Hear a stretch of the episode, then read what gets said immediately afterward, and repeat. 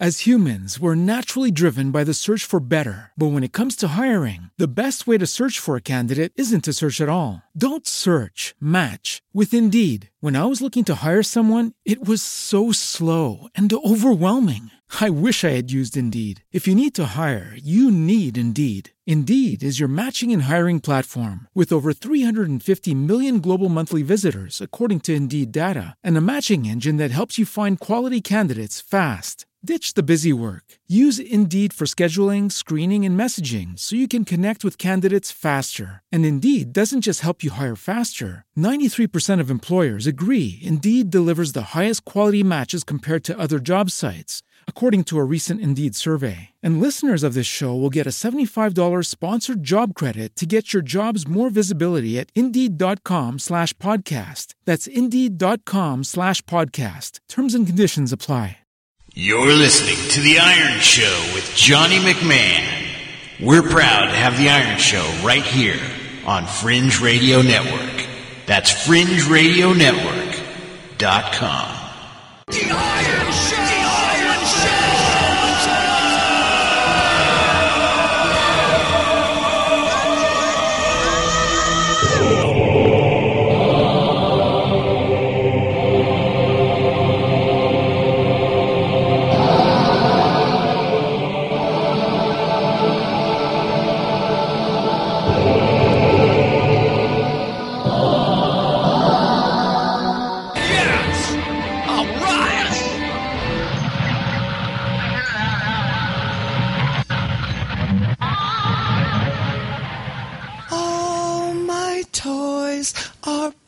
broken. Mm-hmm. So am I inside, Mom.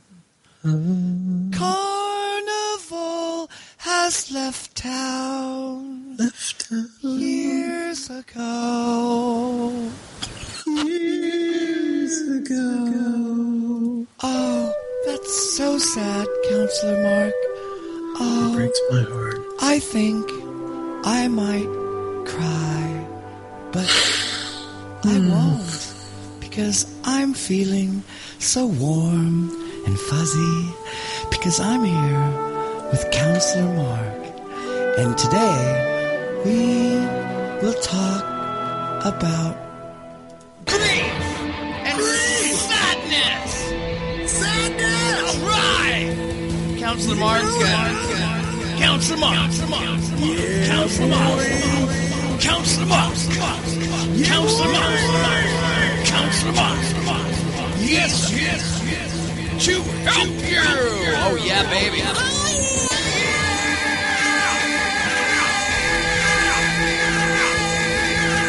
And, yeah! And, uh, oh, that was beautiful. Oh, man, that got me. I, I felt that. That was deep. So, deep inside. oh, buddy. Now, uh, you know, Counselor Mark, he hit me uh, when I asked him to do this uh, grief, uh, grief and sadness session. He uh, he hit me and said, uh, "Why don't you come up with a couple questions, and then that'll get us going and everything." And uh, and so, and so I, I told him, you know, like Johnny here, I got out of the hospital a few weeks ago. I was in there for a week. I almost died. Went into surgery. They they cut out big chunks of my leg and my belly, and I kind of look like I've I've got big, huge open wounds that are draining into my bandages right now as I'm sitting here, and I kind of look like I got in a sword fight with Conan and lost. So, uh, your boy Johnny, he's in bandages. And not only that, but some really tragic things happened in my life uh, at the same time. So I'm sitting here shell shocked. And I told Mark, you know, like questions. Johnny, Johnny's blank. I got nothing. I told Mark, I'm blank. I got nothing. So uh, we turned to the World of Prophecy. That's worldofprophecy.com. And uh, we, uh, we asked my friends, our friends, Mark's friends. Mark's a member. I'm a member. We've been there for like years now. So we asked uh, Caretaker and Daisy and uh, all the guys there. And wait, quickly. Wait, wait, wait, wait, wait, wait, wait, wait, wait, wait, wait, wait, wait, wait, wait, wait, wait. Quickly, quickly. It reminds me of the Blues Brothers when all those guys are coming down the building. So anyway, uh, oh, don't get me started on the Blues Brothers. We'll be, we'll just be go right off the rails here. Let's get it back. Let's get it back. Let's bring it back. So, uh, I have one question for Counselor Mark, and uh, Oh, Counselor Mark, I do have one question for you. Can I ask it? Go right ahead.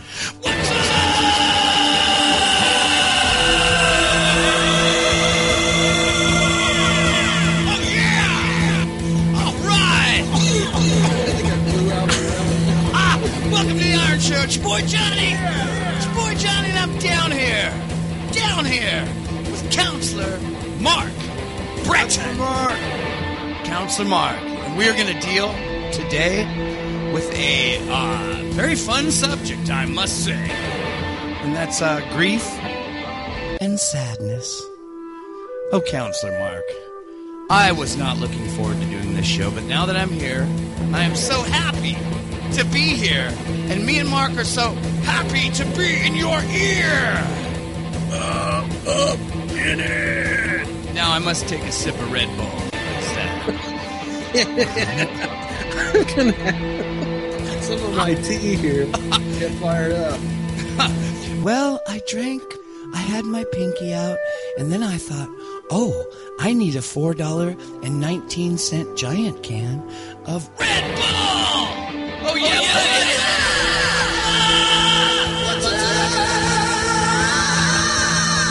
Oh, oh man, that just hit my soul. You know, Counselor Mark, you know, Echo, echo, echo, echo, echo. oh, that's like the most beautiful thing I've ever heard in my life. oh, man. I'm telling you what, now, Counselor Mark, he's eminently qualified, eminently qualified to help you with your emotional problems. He's going to be here counseling you in your ear, and you're going to get a whole lot of good advice. And I think that if you listen deep, this is going to heal you. Jesus is going to come in here. I, I pray it. Please, Jesus, come in here. Please, Holy Spirit, come in here to this session and speak through Counselor Mark and, and, and make this show a healing source. So um, listen deep. Kick, like I say on the Iron Show, kick back and listen deep. So, uh, but uh, I'd like to uh, I'd like to talk now. Counselor Mark, who is Counselor Mark? See, this is the big question. Who is he? He, you're listening to this show and you're like, who is Counselor Mark? You know, where did he come from? Why is he qualified to counsel me? So I thought about let's have Counselor Mark tell his story real quick, you know, and uh, then I thought, wait a minute, Johnny is into listening to people, and because of that, I want to tell Counselor Mark's story because I listen to him. All right. All right.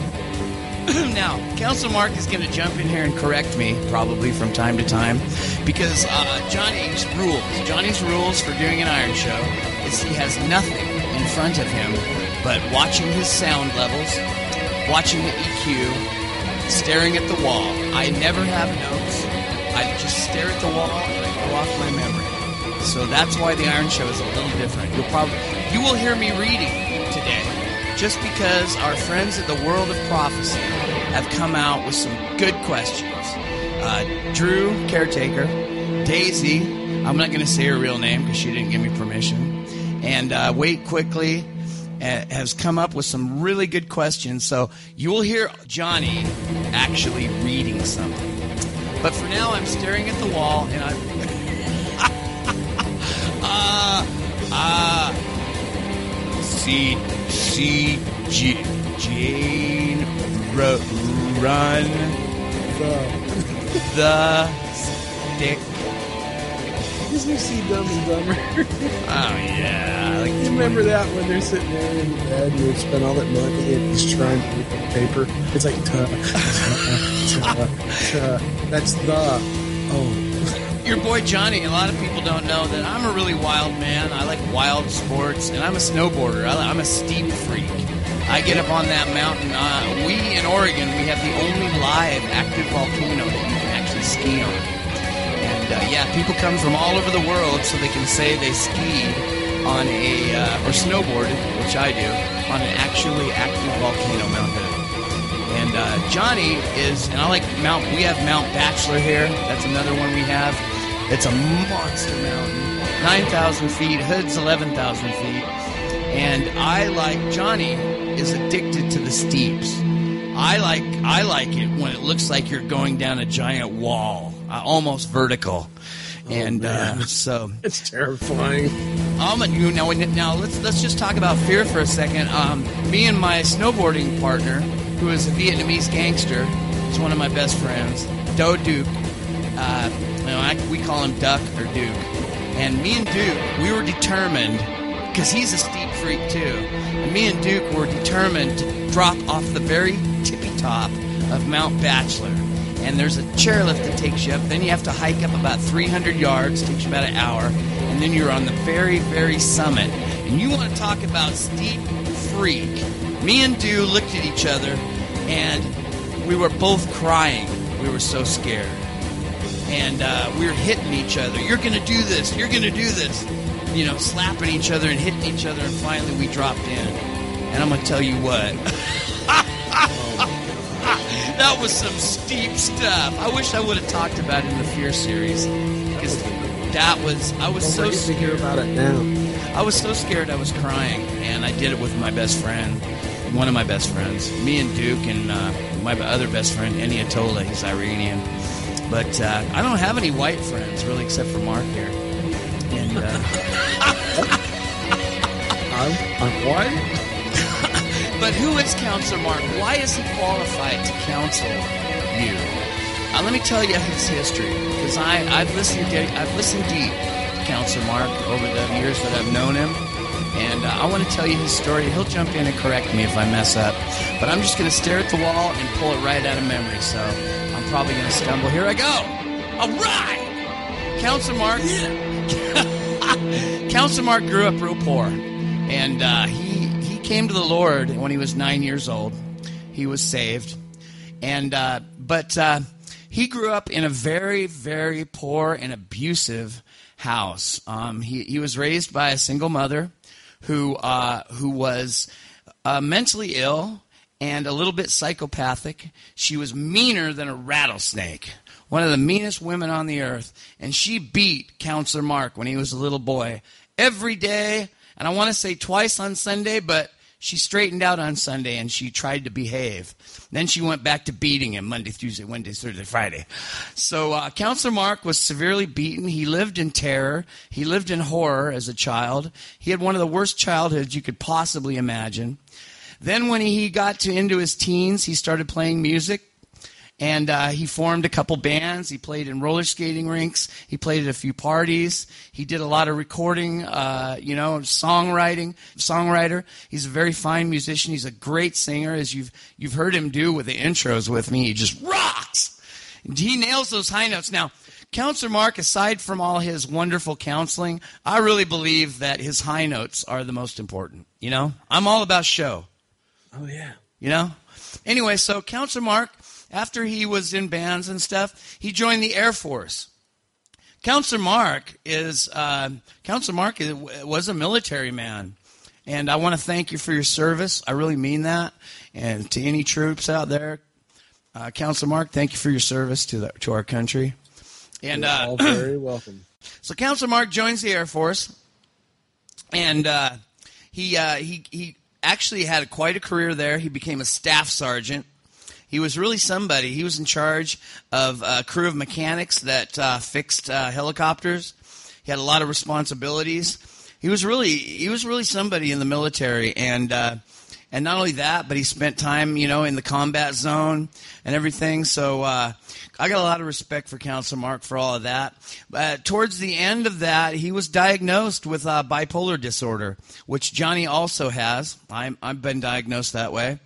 And uh, he left the military, and uh, because bipolar disorder just doesn't really work, you know, when it gets bad on you, it's hard to be in the military with that. So then he sought help. He went through a lot of crisis periods, uh, you know, and uh, he he was dealing with his bipolar disorder, and it got so bad one time it landed him in the hospital, and um, it, it was there in the hospital where uh, where he, he sat there and and he asked Jesus to uh, to to to to save him and forgive him and let him serve him, and from there on he uh, he went to college. He got he has two degrees, one in divinity, and the other one is in what, Counselor Mark? Pastoral counseling. Pastoral counseling. I've got a Master of Arts in Religion and Pastoral Counseling, and I'm almost done with my Master's of Divinity in uh, Discipleship Ministries. Uh, something to note uh, when I went in the hospital the first time, I was still in the Air Force and uh, actually had a really, really lame suicide attempt. I was so screwed up in the head. So, uh, and that's when, you know, like I said, I'd been a Christian since I was nine, but uh, I basically decided to try to, my hardest right then and there to lay my idols down in front of the Lord and say, burn them up. I can't live this way. And, and he did. Wow. So you know the the, the now l- listen to me now about Counselor Mark. The fact, the fact that he has a degree in counseling, he has a degree in divinity. He knows the Bible forwards and backwards. He is eminently qualified as a Christian to speak to you. Not only that, but the real the real thing that makes Counselor Mark one of the best counselors in the world, in my opinion, is that he has experience. He knows what it's like to be severely abused. He knows what it's like to struggle with bipolar disorder. He's been to the bottom himself. He knows how you feel because he's been there. He can answer your questions because he's been there. And that's what makes Counselor Mark worthy of being in your ear. And uh, I, I just, it's such a blessing to know Counselor Mark. I've known him for a couple, three years, and uh, he's just become one of my best friends. And I just love him. And uh, it's such an honor to be here. And today we're going to talk about grief and sadness in the continuation of our human emotions series. And uh, so I just, I just, I, I only have really one thing so far to uh, bring to the table. And uh, let me uh, let me play you a little clip to start it out.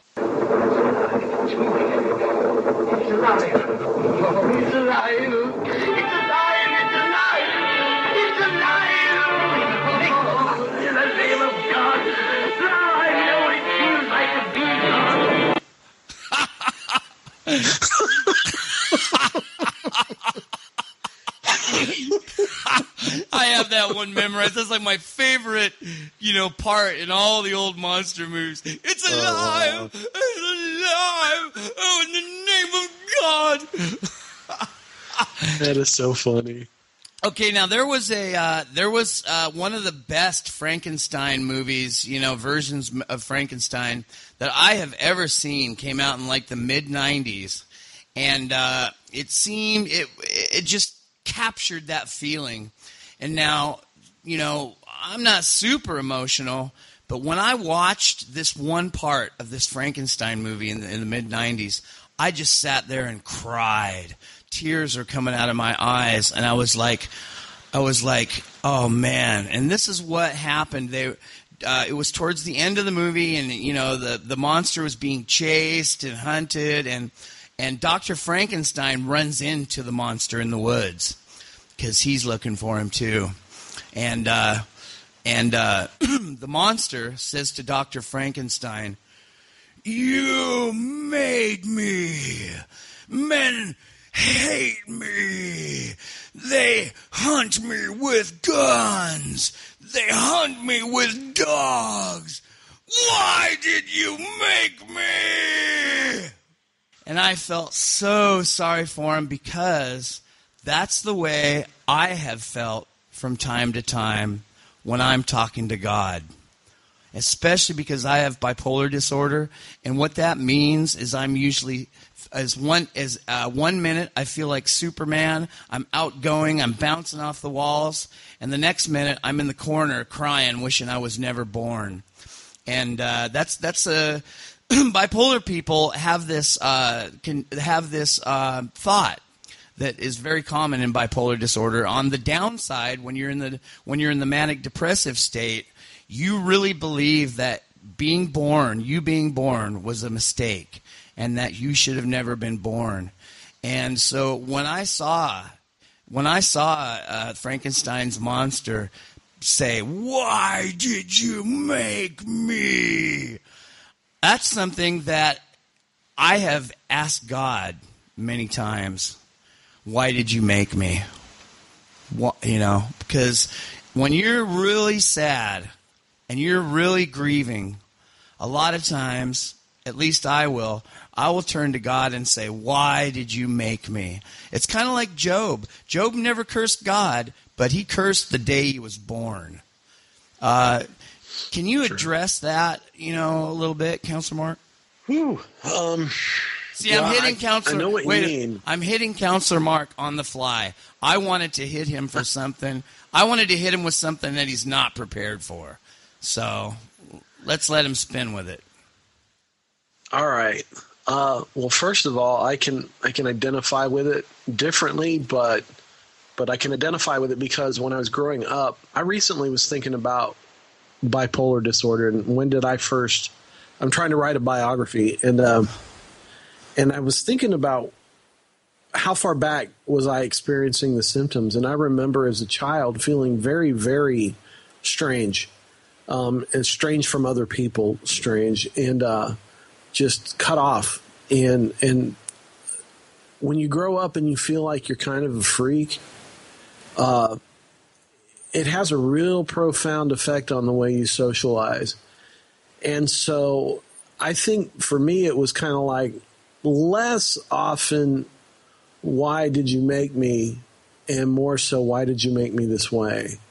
You know what was the purpose? I and and so it was really tough growing up feeling like that. And and um and the conclusion i had to come to i probably didn't really clarify in my mind an answer to that question. And that's definitely something i want everybody to understand as we you know proceed through this is that we give the best answers we can to each other. Like world of prophecy out on the thread it's been phenomenal watching people interact. And and uh, I'm so privileged to just be a part of that group because here's a group of people that really love each other from great distances. You know, they don't know each other except online generally, and, and it's just a situation where they just care. And um, but uh, you know, we have to understand that God made us for Himself, and that's a tough thing because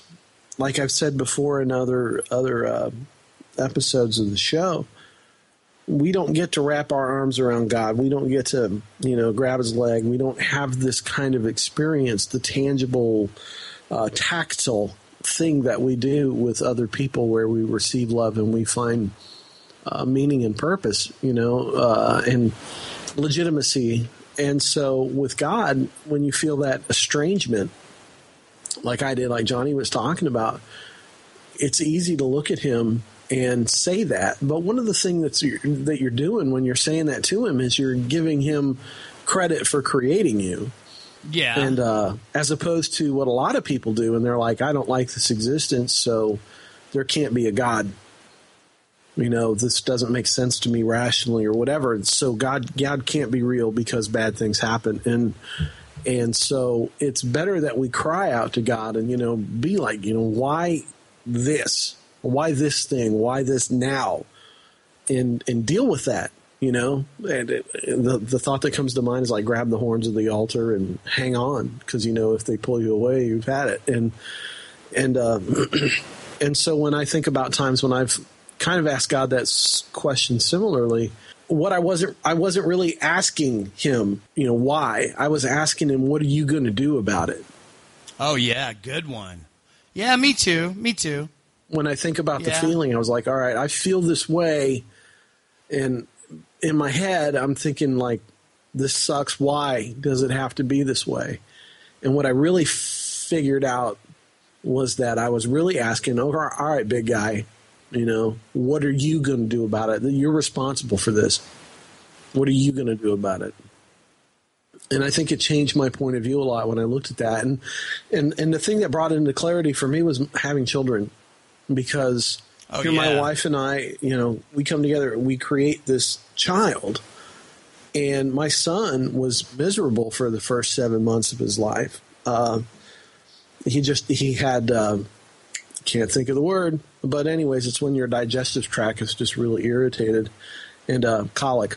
He was real colicky, and he had a lot of problems with digestion and stuff. And and he just, oh my gosh, he could cry so loud and so miserable. And I would just take him and put him in a baby seat, and we'd put him in the bathroom. We had this tiny little apartment in Hawaii when I was stationed there in the military, and we'd put him in that seat, and we would either set it on top of the dryer or we'd put it in the bathroom and turn the fan on, you know, so there was some noise, and we would just sit in the living room and kind of shiver, you know, from the just our nerves being utterly overwhelmed, you know. And so you've got this child, and God's looking at this kind of thing, and thank God He's not me as a parent, you know.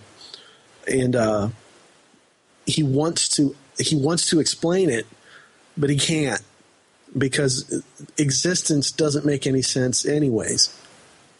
I mean, when you th- really think about it, Right. this is a struggle for me. Existence doesn't make any sense, anyhow, in a way. Consciousness and, and what we inhabit here in this body. And so we're asking him a really big question, you know? And the only thing you can come to on it is that I was created for a purpose by a creator with intent. And if the creator has intent, I need to understand what it is. He needs to tell me something so that I have a good reason to keep moving forward Yeah. and moving forward in belief. Right. And so, you know, you look at the gospel and you look at what Jesus came and did, the example he lived, and you're and, and we're called to that, then you're like, okay, uh, this is this will be kind of funny. I actually thought of a way to make this interview really short about grief, and it was just going to say, "Well, suck it up." But Yeah. you well, know, you're a military. well, you're a feel bad, military whatever, man. Suck it up, you know? dude. You're a military And, uh, man. You've been into battle. You knew that's uh, that's one of the big philosophies of the military, when especially when you're in combat. Well, because I was in the Air Force, I have to clarify now I was not in combat, okay? You were in the zone, though. You were there. Uh, I was I was in South Korea. Yeah, So it well, was the big high tension thing, It's but the demilitarized zone. yeah. That's Oh, yeah, I was- combat. I it- we we drilled like it was for real. It was but it wasn't like I was in Iraq getting shot at, you know, out there. But No, but it wasn't safe by any means. Come no, on. it was not safe like being in this chair I'm sitting in right now. No, it was no, not. No. And uh, I mean, I walked out to the front gate one time of the base where there was thousands of people burning flags, Whoa. you know, burning U.S. flags in South Korea. Now, this was in South Korea, and they wanted us gone. And, and so, I mean, there was a lot of not safe all over the place. oh yeah. And um, but uh, back to the the child thing. You know, we had Daniel, and we wanted Daniel, and I've got tons of pictures of him, and he just turned 23. He's in college, and he's amazing. But his life has not been perfect. I have not been a perfect parent, but when we had him, you know, we had intent for him. We were like, okay, we want him to have a good life, but I know that there are going to be times when he really struggles. There are going to be things that he goes through that he has to go through. He cannot become the man that he's supposed to be if he does not go through these struggles. And I, as a father, have to stand back and let him go through those struggles. Now, I have two other daughters, same thing, different struggles. But I, I can identify with Daniel more so because I know how guys think because I'm a guy. And, and, and as a father, then I look at that and I'm like, okay, this is really going to hurt. And there have been so many evenings in my life where I cried. I just, I, I would hear about the day and I would hear about the trouble of the day or I would hear whatever was going on. And Daniel's been an exceptional son. I mean, he is genuinely a good, conscientious kid. And, uh, but my heart just broke for him. I, it recently, this is the, I, I'm, don't want to get off topic or make it seem like off topic, but he needed to get new tires for his car. We went out in his car uh, he had a flat tire, so I looked at all the tires real well, and they were worn. And I've and bought said, well, some dude, I'm tires. sorry, man. Your Huh? boy, your boy Johnny is a dad. I've bought tires. Yeah. Well, see, I knew I wasn't going to be paying for these. I knew that he had to pay for them. It was Uh-oh. just the deal. And and uh, and and so I was like, well, you know, I, I went out and I changed the spare and, and put spare on and everything. But I told him, I said, you know what, dude, you're just let me get on the phone. I'll find you the best deal I can, but you're going to have to pay for these tires. And it was like three hundred and something. And I felt horrible for him. I was just like, this sucks. You know, it's his money and it's his life, and I wish he didn't have to waste it on things like tires. And he looked at me. He's like, Dad, this is bothering you more than it bothers me. I just figure I need tires. It's a car. It's got to have tires. And I was just like, yeah, but it just kills me that you got to put out all this money for this.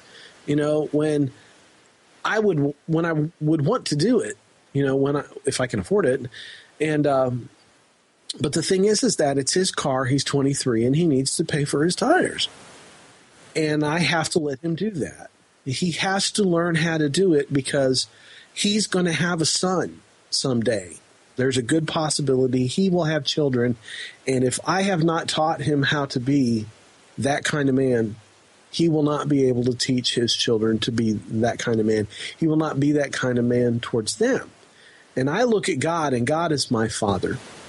And he puts me into situations, allows me to move into situations where he's going to refine me. And he's going to refine me so that I can sit behind this microphone and talk about this stuff with you as a brother and and not be a hypocrite, not be inexperienced, not be making stuff up, not be reading out of a book, but know what I'm saying. And and I, I don't know everything. The, the one thing I learned when I went to uh, get my graduate degrees was that I had a whole lot more to know. You know, you they're almost like, well, okay, now here's your very itty bitty little introduction introduction to learning. Sorry, and uh, but that's one thing I definitely know about suffering and grief and loss. You know, I'm watching what I consider to be the loss of his childhood. You know, when dad does everything and and it's all great, and then you know we'll go out and buy a Power Rangers toy or something like that. He has to grow up, and part of growing up and being able then to be a part of the working body of Christ in our community is for him to be able to see people going through those struggles and go, you know, I've struggled too, and I can be a comfort to you. And so that's what we're doing, and uh, grief is a huge uh, opening for that. And so we have to be able to look at God and go, okay, yeah, I don't get this at all. And say, but you've got something that you're doing.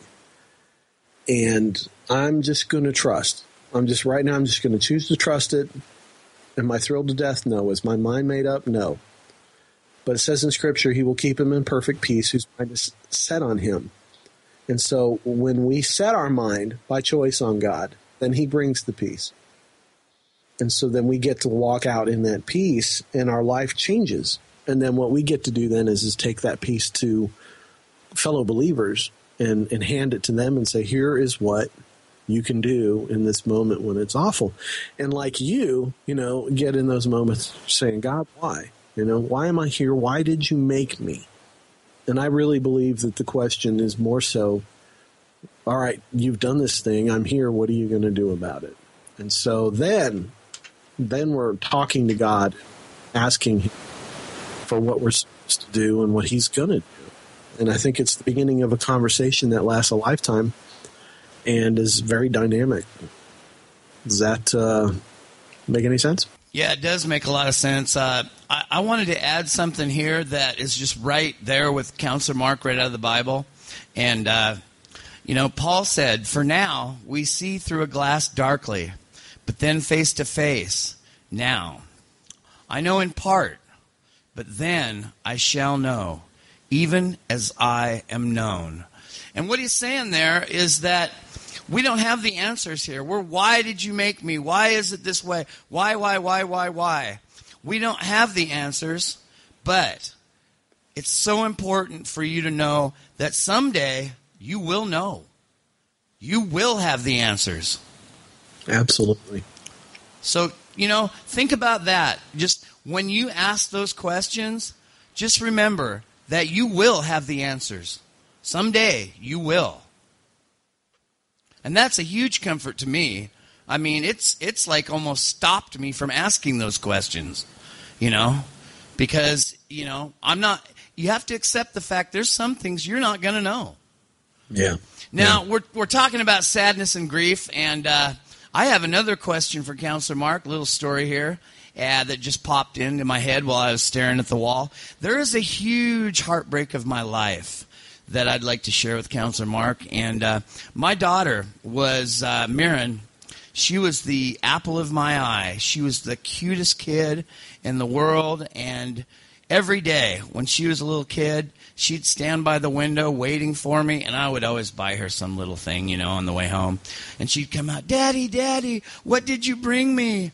And uh, sometimes I'd be in the garage working on projects, and she's she'd always come in and say, "Dad, let's watch TV together. I want to be with my daddy and watch TV."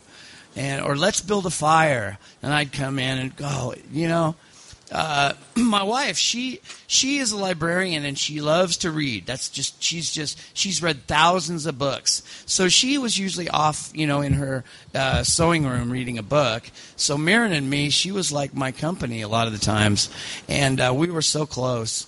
And uh, but now when we got now as she got into a teenage years, her personality changed, and uh, there are some. Have you ever met Mark? Have you ever met somebody that you just didn't like, and it's not their fault? You just didn't like their personality, you know? Yeah, I've I've met people that I didn't just jive with. Yeah, and uh, that's the problem. As Mirren changed in, in her teenage years and beyond, she changed more and more into a personality that just didn't like me. It's not. It's nothing, you know, that I did or anything. I was a good dad. I never spanked her. I yelled at her a few times when she messed up, but I was a kind father. I was responsible. I always I always gave her as much stuff as I could, you know. I mean, uh, and uh, she had a good childhood, and but her personality changed, and we went two different directions in personality, and now she doesn't want to be around me. She she doesn't like me at all and it's not my fault, and it's not her fault, but we are two different people that somehow she doesn't. I love her. I'd love to hang with her, but she just she doesn't like me. That's all there is to it. It's just so simple. But it's the heartbreak of my life, and I don't know if it'll ever change. But um, have you got I, I think the to... possibility of change is there simply because you're aware of it and, and you want the relationship. I think that's like a, a, a great, uh, by great, I mean usable uh, thing to share. Uh, did I cut you off, or were you going to say some more? No, no. I was just wanted you to, you know, kind of, you know, go, you know, go tell, with that. Yeah, go with that. You know, counsel me. Um. Well, one of the things you talked about was uh, how she grew up and, and, the personality changed and it happened in her teen years. And, and what happens with teenagers so often is uh, their perceptions of things uh, diverge quite a bit from ours. And if we can't find a way to allow those divergent perceptions to coexist in a way as long as they're you know approaching biblical um, then you get that kind of you know ostracization, if that's a word. Um, and so that's what happened. You guys grew apart, and what she did is she took uh, the idea of of preference and turned it into uh, something mandatory. It was like she was like, I don't like this personality. I can't be around it. And at the same time, you're thinking, I don't like what I've seen change, and I can't relate to it. Oh no, no, so, no, no! It didn't work that way. It's a one-way thing. It's only a one-way thing. I uh-huh. love her. She hates me. Well, one of the things you did talk about, which I think is relevant for our topic, is is the idea that uh, her perceptions had to have changed of you as she got older. Now, were they accurate? Probably not, because we never know our full stories, even to ourselves, lots of times but there was somewhere there was a break and she just decided that she couldn't she couldn't do it She couldn't relate. And I believe that it's a lot like that with God and us. You know, that we get to a point where we don't understand God and personally don't like the way he does business. And so we walk away from him. We're like, I don't like this. This isn't how I want things to be. Whatever this hurts, you don't understand. Uh, you there's something that you don't get. You're not a good person like you think you are. Whatever it is, something happens and people step away from it. And children do that with their parents because it's it's it's a very very difficult dynamic to get through. Uh, children, oftentimes teenagers, do not comprehend how hypocritical they are when they're looking just right at the hypocrisy of other people and they're, they're screaming about it. Oh, yeah, like Jesus said, take the beam out of your eye before you try to take the sliver out of your brother's eye. Yeah, and it, it's a lot like that, and I've noticed it really does start in our society in junior high and and kids they see the hypocrisy what happens is they see that their parents are human beings and there's these problems with them and they can't stand it and then every time you start living your life and they're around it they're thinking gosh this guy's just a liar and I'm not talking specifically about you, but all the different teenagers I've I've worked with, and uh, lots of them, it's like that. It's like my parents are full of crap. And I don't understand why they talk about God and they talk about Jesus and they talk about this and that. When I look at their lives and they do this and they do that and they do this and they do that, you know, and the kid is sitting in front of me because his parents need help because the dude is sneaking around doing drugs and watching porn on the internet. So I've got this person in front of me who's doing this stuff, who all he can do is rail against his parents for being hypocrites. Uh, yeah. And, uh, what? Yeah.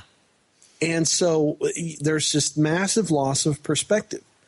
And it's biological and it is spiritual and it's emotional. And, uh, and unless you can get them to transition through the, that stage of their uh, growth and understand that their parents are doing the best that they can and that there's uh, it's something i kind of do with my kids is i let them know as early as i could as soon as I could get them to understand that I was just a person, that dad was not a miracle worker, that I was I was going to be the best I could for them. You know, And kids heroize their fathers and, and their mothers, and uh, I think sometimes dads more so. And uh, I did just as early as I could. I got my son to understand I was just a man who had a child who still had tremendous struggles there, there was many, many difficult things to go through. And what I did is, is I took away that hypocrisy thing from him. He didn't get to have it because I already admitted my sin. I was like, this daddy sins. Daddy gets upset and he's not supposed to. And, and I took that away from him. So by the time he got to junior high school, he already knew I was full crap. I mean, he already saw this guy who was was broken, and it there was no pretentiousness, there was no uh, lie. Now, he still had problems, and there was always the perception issues. But the perception thing is at the key of it is, you know, how does this person perceive the other? How does the daughter perceive the father? How does how do we as believers, as children of God, perceive God? Okay, stop. Would it be? Would it have been? Uh, would, would it? Would I have been able to change this if at the time of that change as she was a teenager, I made sure I talked to her and made sure that look, your dad, he is just another critter in this world. I'm not perfect. You know, I'm just struggling to survive. You know, this is my history.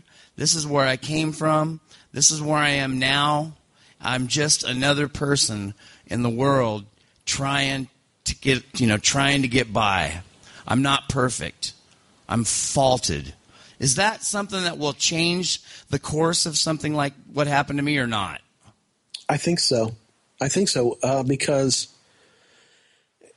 it's like when I and I know this from doing counseling with junior high and, and early high school kids is that they lose respect for their parents. That's the big thing that happens is the loss of respect, and as soon as that occurs, then there's all this building back that you have to do, not of respect, but of regard.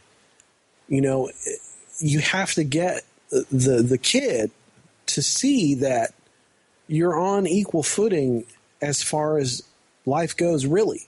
You know i mean i might be responsible for this kid and i need to make sure that they're brought up and, and everything you know taught manners and taught how to live and how to use a checkbook and whatever else.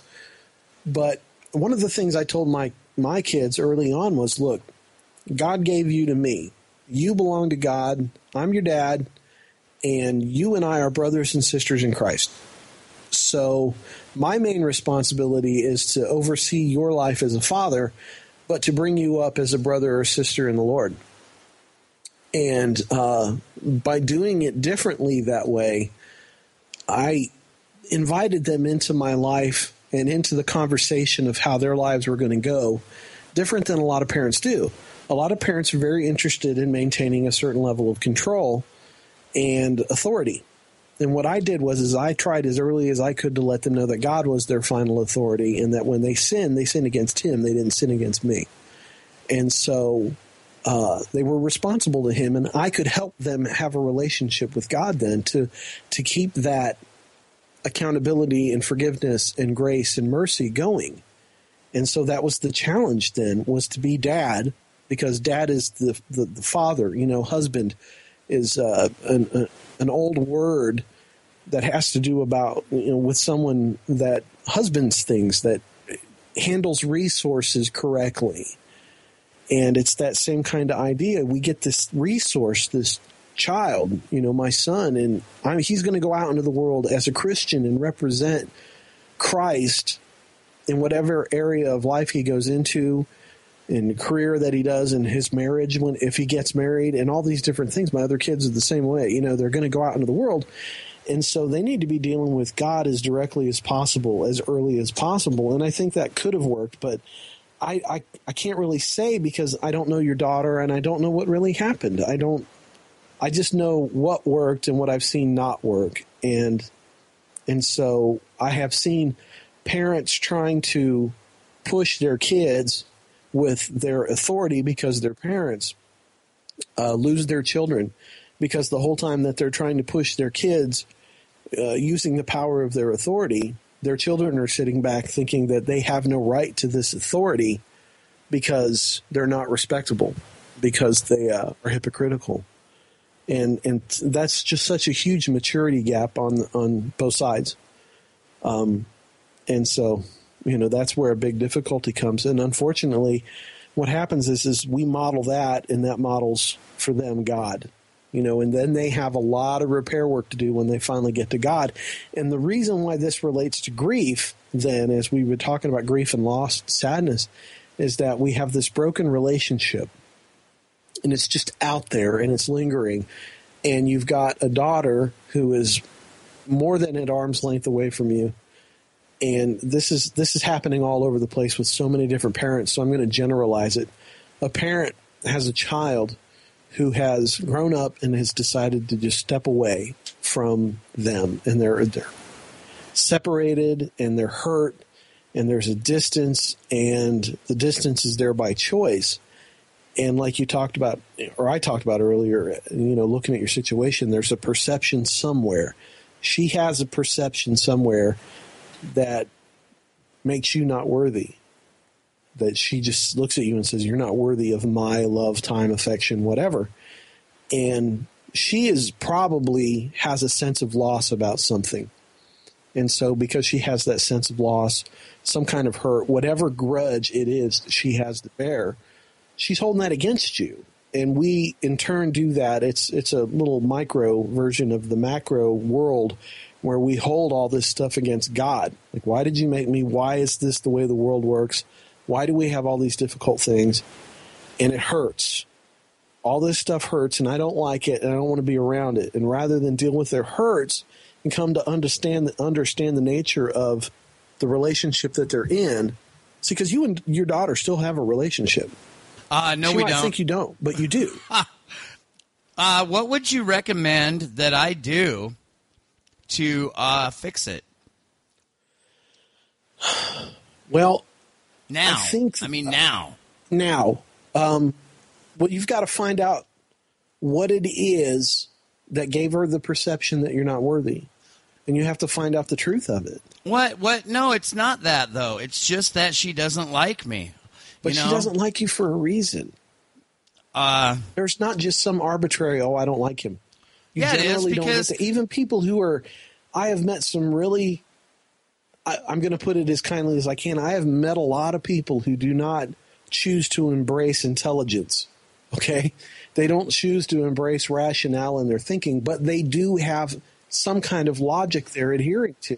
And right. somewhere in the logic of her mind and heart, there's a reason why she doesn't want to be with you. Now, you guys might not get along. You guys might not relate well, even if she decides, you know, I'm going to let him back into my life and we're going to talk.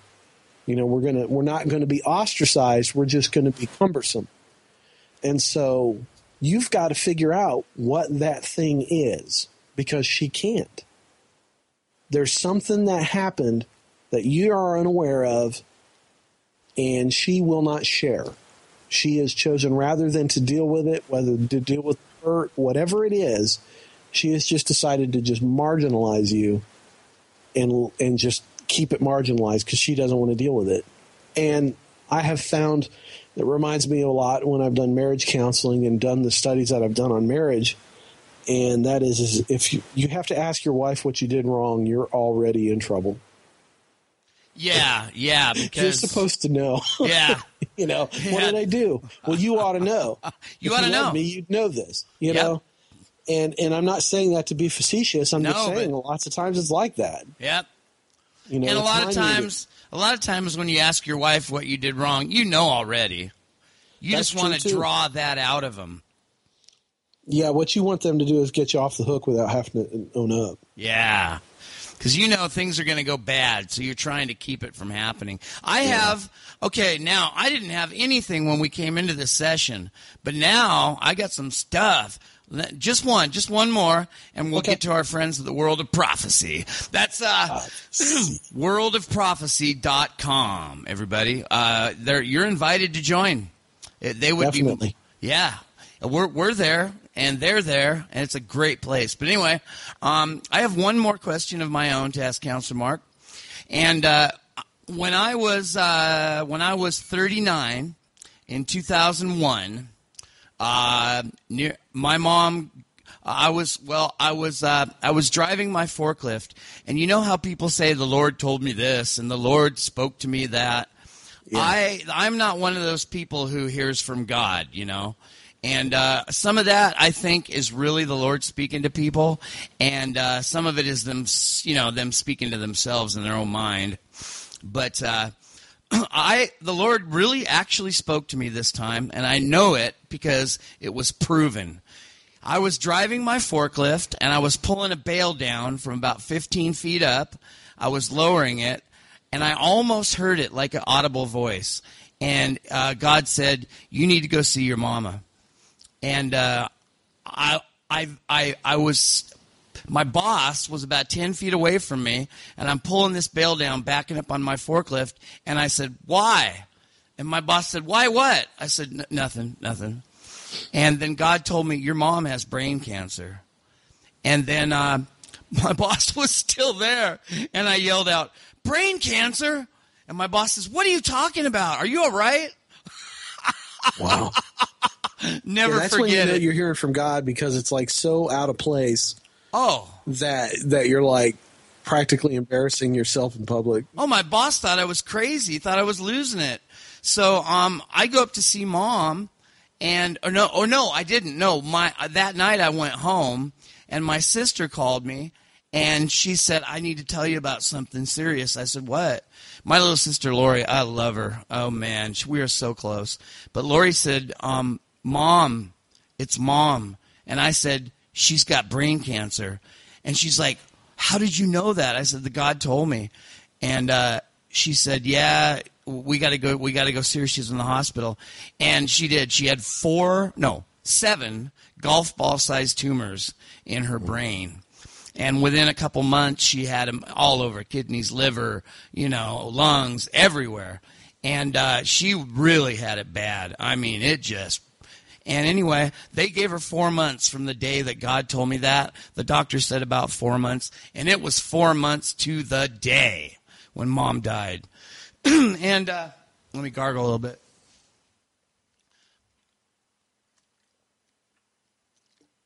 Now, you know, Counselor Mark, I know, man, you had a mean mama, but mine was the mine was the polar opposite. She was the kindest, most wonderful mom. I, you know, I mean, I know people think they got the world's greatest mom, but I'm telling you, I got I had the world's greatest mom, and uh, from the time I was a little boy until I was a teenager, a wild teenager, my favorite thing, my favorite thing to do was uh, to go and sit with my mom. Sometimes I'd just tell my friends, you know, their big party, I'd say, nah, I'm to hang out with mom. And mom was a famous wood carver. She has wood carvings in the White House. And uh, yeah, she's a famous artist. And uh, she had, you know, a shop in the basement where she carved all day, all night long. And I would sit there and drink coffee with her for hours, and we would talk about everything. She was my best friend, and she was my advocate because I, you know, uh, when I was a teenager, I was really handsome and I had beautiful hair and I had like 30 girlfriends. And, uh, but I'm a little weird looking. When I was a kid, when I was a teenager, I was really good looking in a really ugly way. And so, and not only that, but I was, I was weird. I was eccentric as hell. And uh, mom understood me. She was the only person that understood me. She was my advocate. And uh, when mom died, when mom died, uh, for one thing, um, I almost I had uh, I think I had post traumatic shock from it because um, I was the only one that had the guts to sit there with my mom in her final six hours, and uh, I wanted to kill her. My dad wanted to kill her. My brother wanted to kill her. My twin brother, Tommy, who's a famous doctor, he called us up and said, it's okay to um, give her all the morphine now because it's just, you know, it's understood inside the family, inside families, you're not going to get in trouble. You just uh, tip her head back, dump the bottle in, and rub her throat like a dog to make sure it goes down. And so my dad and me and, and, and my little brother were outside, and we, we all decided we are going to go kill her. Because my mom was gasping and yelling and screaming, and her lungs were filling up slowly. And uh, it was the most horrible, horrible, torturous death that I think just about anybody can go through. It was brutal. And so when my sister stuck her head out the window and heard our plans and she dumped mom's morphine down the drain. So my mom, she died in full brutal pain. No morphine, no nothing. And she, I sat with her for the final two hours when nobody was there but me. I had, it was like going into war and my hand hurt for weeks because of her squeezing it so hard. And, uh, when my mom had died, I crawled into a hole. I mean, I came home and I just, I went into my bedroom.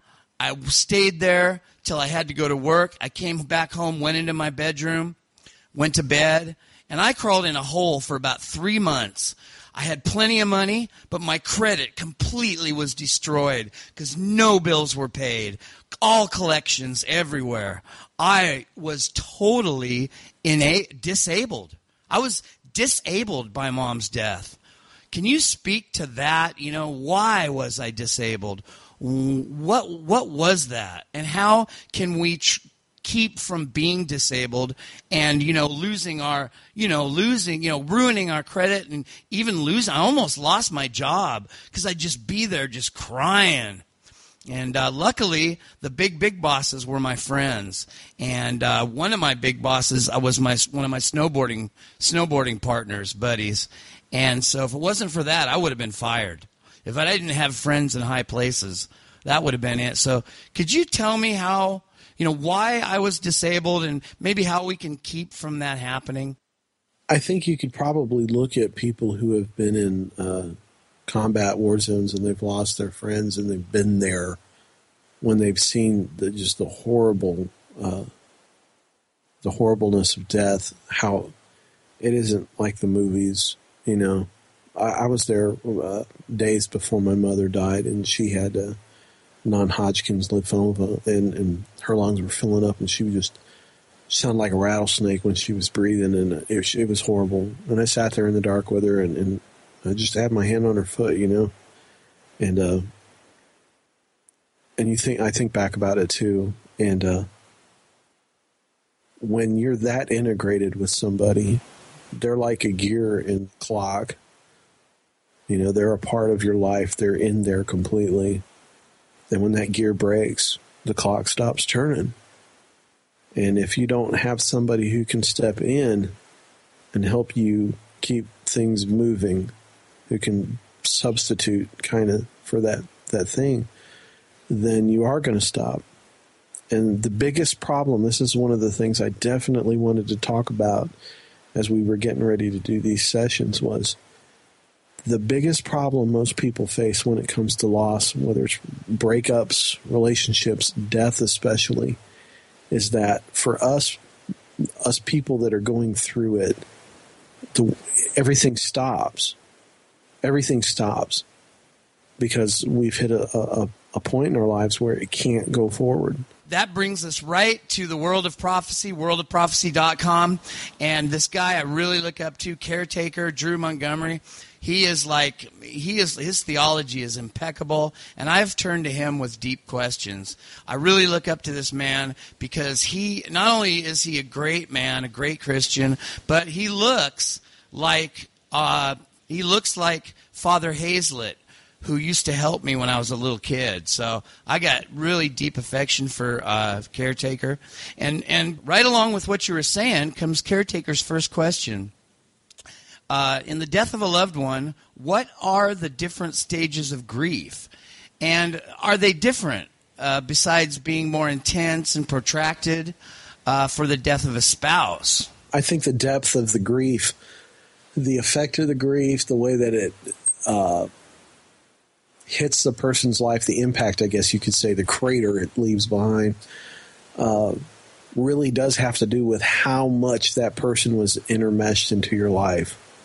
Um, oh yeah, you, your your mom was so integral to the operation of your daily life, and she was so important, and she was the provider of uh, affirmation and and all those different aspects of love. And when that is taken from you in a horrible way, then you lose a sense of yourself. You lose a piece of yourself. And like I was saying, everything stops. But the problem is, is that the world doesn't stop. You know, yeah, you know, you want the world to stop, don't you? Exactly. You want the world to stop. You need to stop. You need to deal with it. You need to try to wrap your head around it. You you have to do something to comprehend it. But the problem is is that everybody else keeps moving. So the world keeps turning. People want to get paid. You know, the bills are there, all the different things that your job is there. And and yet you've had this extremely traumatic event occur. I think. Oh, like, wait! I'm interrupting you there. I wanted the world to stop. That's why I went into my bedroom and hid for three months while everything went to pieces. Exactly. Oh man. I wow. Oh man, I just learned something really deep from you. Oh man. Cool. I wanted the world to stop. So I made it stop for me, right? Yeah. Oh, yeah. Oh wow. Why do we want the world to stop? Why? Because we can't imagine life without that person. And because our construction of our world, think about it. If you've got a house that you just love, and you get up one morning and go to the bathroom, and you walk out of the bathroom, and the bedroom you were just in is gone, and you don't have anywhere to live. Right. And so emotionally what happens is, is, this place where you've invested your whole heart you've you've invested so much of your love and your life and everything is suddenly taken away from you.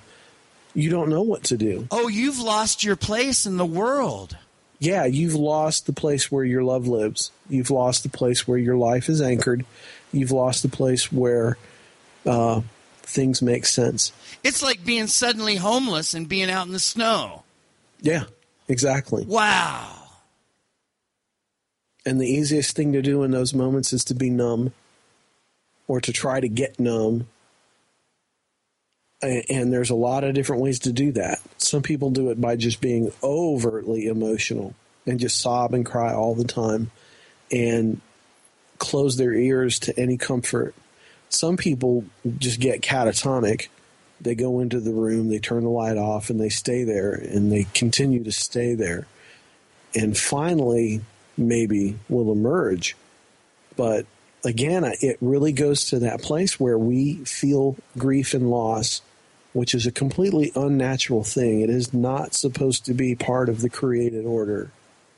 It's not supposed to be like this. And so when it occurs, it's wrong. And so then our reaction to it, of course, is going to be wrong because it's utterly unnatural. We should react to it badly because we're not designed to die. We're not designed to deal with death. No, our relationships weren't built to end like that. Because of Adam. He was supposed to live forever. Yep. Wow. So we are hurt because we think something's wrong, and guess what? It is wrong. Oh, yeah. I mean, it's it's one of the hugest indications of the fallen state of the world is that somebody that we have poured ourselves into for instance, I, will give you this. Now, um, I have a disclaimer to give about grief when it comes to uh, the death of parents and, and, close people.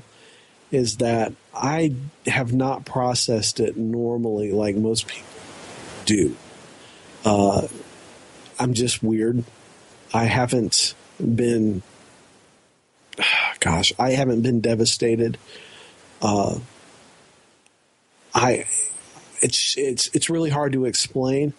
So I, I want people to understand. I do know what it's like to lose people that are just really near and dear to you or ought to be, but I have a real odd kind of point of view on it for me personally. I know my heart, what my reactions are, and, and, and whatnot. And so uh, when I lost my mom and I lost my father, suddenly, you know, uh, I just didn't mourn like I, I immediately went into caretaker mode. And so I was trying to take care of everybody else. And so that I guess that was my way of dealing with it was like, okay, how am I going to help everybody get through this crisis? And the reason why was because I grew up in such an abusive home and I was the one who was always level headed enough to try to figure out how am I going to get me and my brothers through this crisis? And it was every day was another crisis and it was how do i do this? How do i do this? And so i had gotten into this survival mode where you could be throwing bricks at me and i was just going to go on. You know i'm not just i've got this really weird survival mode kick in thing. And um, but most people they they just hit a wall i mean it's so hard to take unless they've been given a lot of time and a lot of help to deal with that change that's coming you know, I, I knew my mom was going to die about a year and a half before it happened. And the Sunday morning I got up, I, I was with her on a Thursday. I live in Nashville. She was out in Phoenix. And uh, I was with her on that Thursday, flew back to Nashville. And that Sunday morning I got up and I just had the feeling that that Sunday was going to be the day. And of course, you know, her husband had been calling me saying, well, she's in this condition and this is what's going on. So it wasn't like it was some, you know, big revelation. But somehow I just had that feeling. And sure enough, Sunday that day at, you know, what would have been, I guess, nine nine in the morning or so in Phoenix, she she died, and uh, and I, I really cried when I got the phone call, and then that was kind of it. And uh, and one of the reasons why, and I think this speaks truth to your situation, one of the reasons why the impact was not as debilitating as it was for you was because I had not invested so much of my daily life into her. She was not there. She was not a part of my world. Uh, I didn't. I, we purposely chose to not live near her um, because it was she was not good all the way up till she died. She was just mentally ill and mean. And she was mean when I went to visit her when she was dying.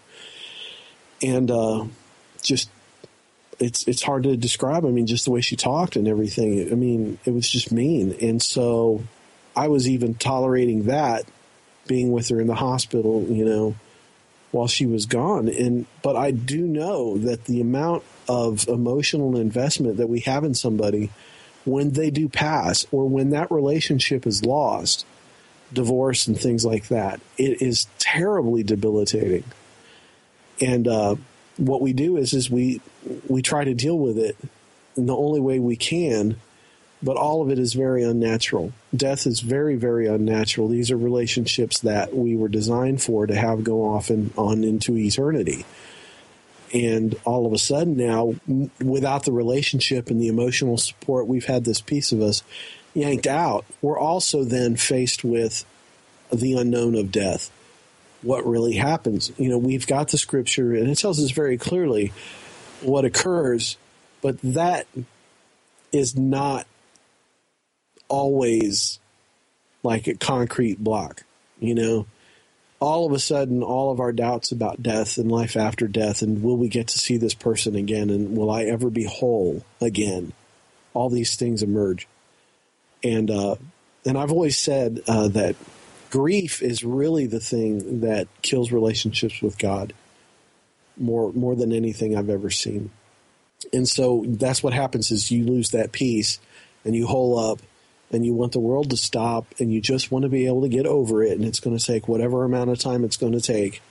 And you have to deal with all of the trauma of it especially like in a situation like yours when you are there and you're watching this horrible thing happen and and somebody doesn't go out in the peace in their sleep you know and it's not a beautiful thing or whatever or something that we can handle. You know they found my dead four found my dad four days after he killed himself in his truck and he'd been sitting in the Florida sun in this truck oh dude and, oh man and uh, oh, that's and, and he killed him. He killed himself by tying a plastic bag over his head. He took a bunch of sleeping pills, tied a bag over his head, and then just was in his pickup truck. It's sitting in a grocery store parking lot, out towards you know where people didn't normally park. And uh, so they found him four days later in that truck. Four days later in that truck. Four days later in that truck. Hey, it's your boy Johnny here. We're going to shut her down right here.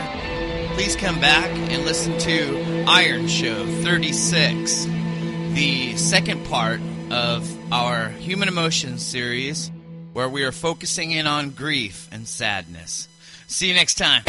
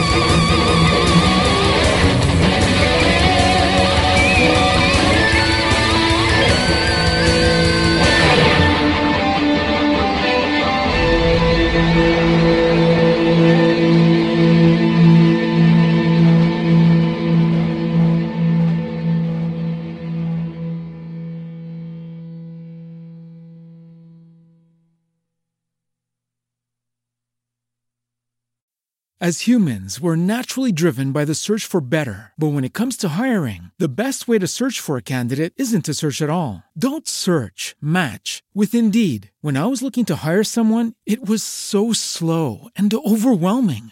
I wish I had used Indeed. If you need to hire, you need Indeed. Indeed is your matching and hiring platform with over 350 million global monthly visitors, according to Indeed data, and a matching engine that helps you find quality candidates fast. Ditch the busy work. Use Indeed for scheduling, screening, and messaging so you can connect with candidates faster. And Indeed doesn't just help you hire faster. 93% of employers agree Indeed delivers the highest quality matches compared to other job sites, according to a recent Indeed survey. And listeners of this show will get a $75 sponsored job credit to get your jobs more visibility at Indeed.com slash podcast. That's Indeed.com slash podcast. Terms and conditions apply.